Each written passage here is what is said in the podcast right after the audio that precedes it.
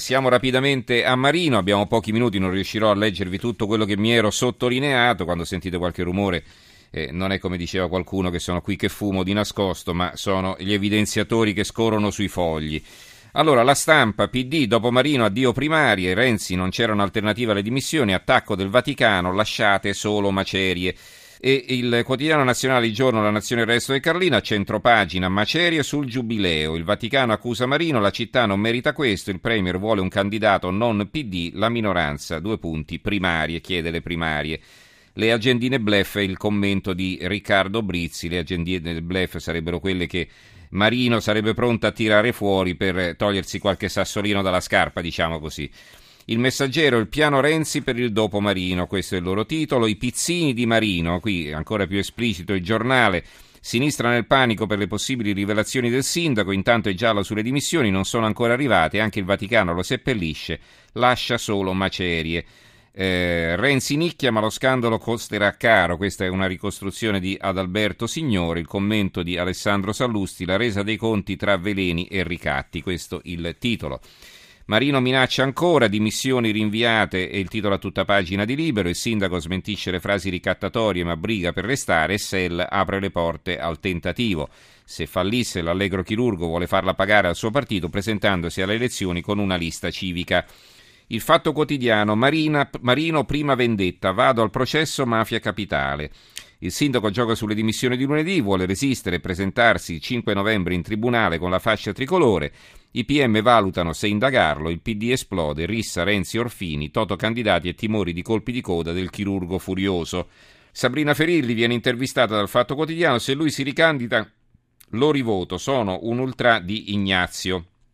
È forse l'unica intervista in cui c'è qualcuno che lo difende esplicitamente. Viene intervistato anche Stefano Sollima, il regista. La mia suburra è il potere marcio che non marcisce.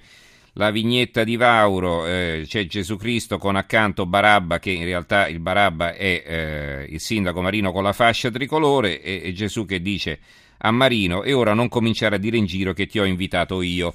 Il manifesto Campidoglie, e questo è il titolo eh, della, della fotonotizia, centropagina con Marino inseguito dai giornalisti sulla piazza del Campidoglio. Marino prende tempo di missioni lunedì e intanto medita la controffensiva, una lista per far perdere il PD.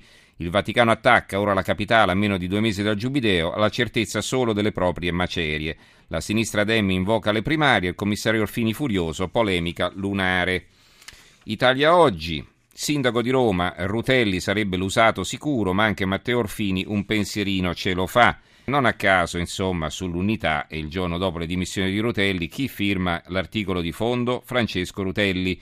E come viene intitolato? Il riscatto di Roma. E quindi questo forse ci fa capire qualcosa. Il titolo di apertura è Ora voltiamo pagina. Renzi, Marino ha fatto bene a dimettersi. Voler bene a Roma significa sistemare strade e servizi, quindi un attacco finale di Renzi a Marino. Parentopoli, degrado, corruzione, gli anni di Alemanno che hanno prodotto la grande bruttezza la vignetta di Staino, ma è vita questa a dover soffrire per far dimettere un sindaco, dice uno, e l'altro risponde che non avremmo mai voluto candidare. Il tempo, torno subito, è un cartello appeso, questa è la foto che campeggia in prima pagina, i PM indagano sui viaggi, il Vaticano attacca, Marino lascia Macerie, lui prende tempo, prova a resistere e rimanda le dimissioni a lunedì. Il commento qui in questo caso è di Vittorio Sgarbi. Firma invece l'editoriale sul mattino Alessandro Campi, il politologo, il collasso della politica e il mito degli onesti incapaci. Questo è il titolo del commento. E Roma, una giunta di salute pubblica, l'idea di Renzi, nove subcommissari fino al voto. Il piccolo di Trieste ora per Roma cercasi competenza, il commento di Bruno Manfellotto, il secolo XIX, Marino, lite su PD e primarie, Renzi non c'era un'alternativa alle dimissioni, il Vaticano lascia macerie. E eh, a proposito di questo lascia macerie che tutti citano, in effetti l'osservatore romano ieri, vi leggo soltanto questo quindi, L'osservatore romano ieri eh, esce nel pomeriggio e quindi è stato ripreso da tutti in conclusione di un servizio che troviamo all'interno a pagina 2 servizio di Marco Bellizzi dice perché ora la capitale, a meno di due mesi dall'inizio del giubileo, ha la certezza solo delle proprie macerie.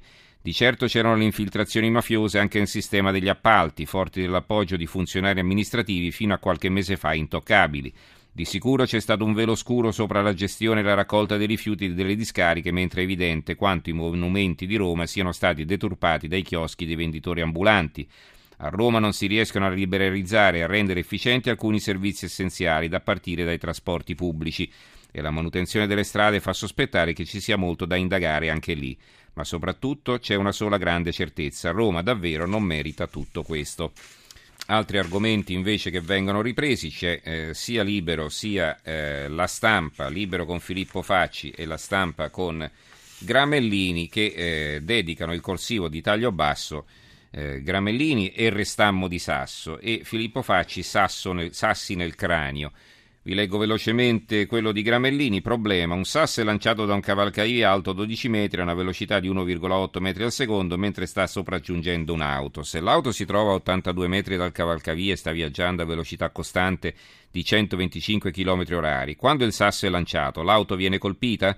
Pare che la risposta sia no, ma ovviamente non è questo il punto. Il punto è che il quesito non si trova su un manuale per bulli del sabato sera, ma in un libro di testo per licei scientifici che il padre di uno studente romano ha fotografato su Facebook, riservandosi di renderne pubblico il titolo dopo averne discusso con il preside. E insomma, eh, non si sa più che inventare per rendere interessante ai ragazzi anche la fisica.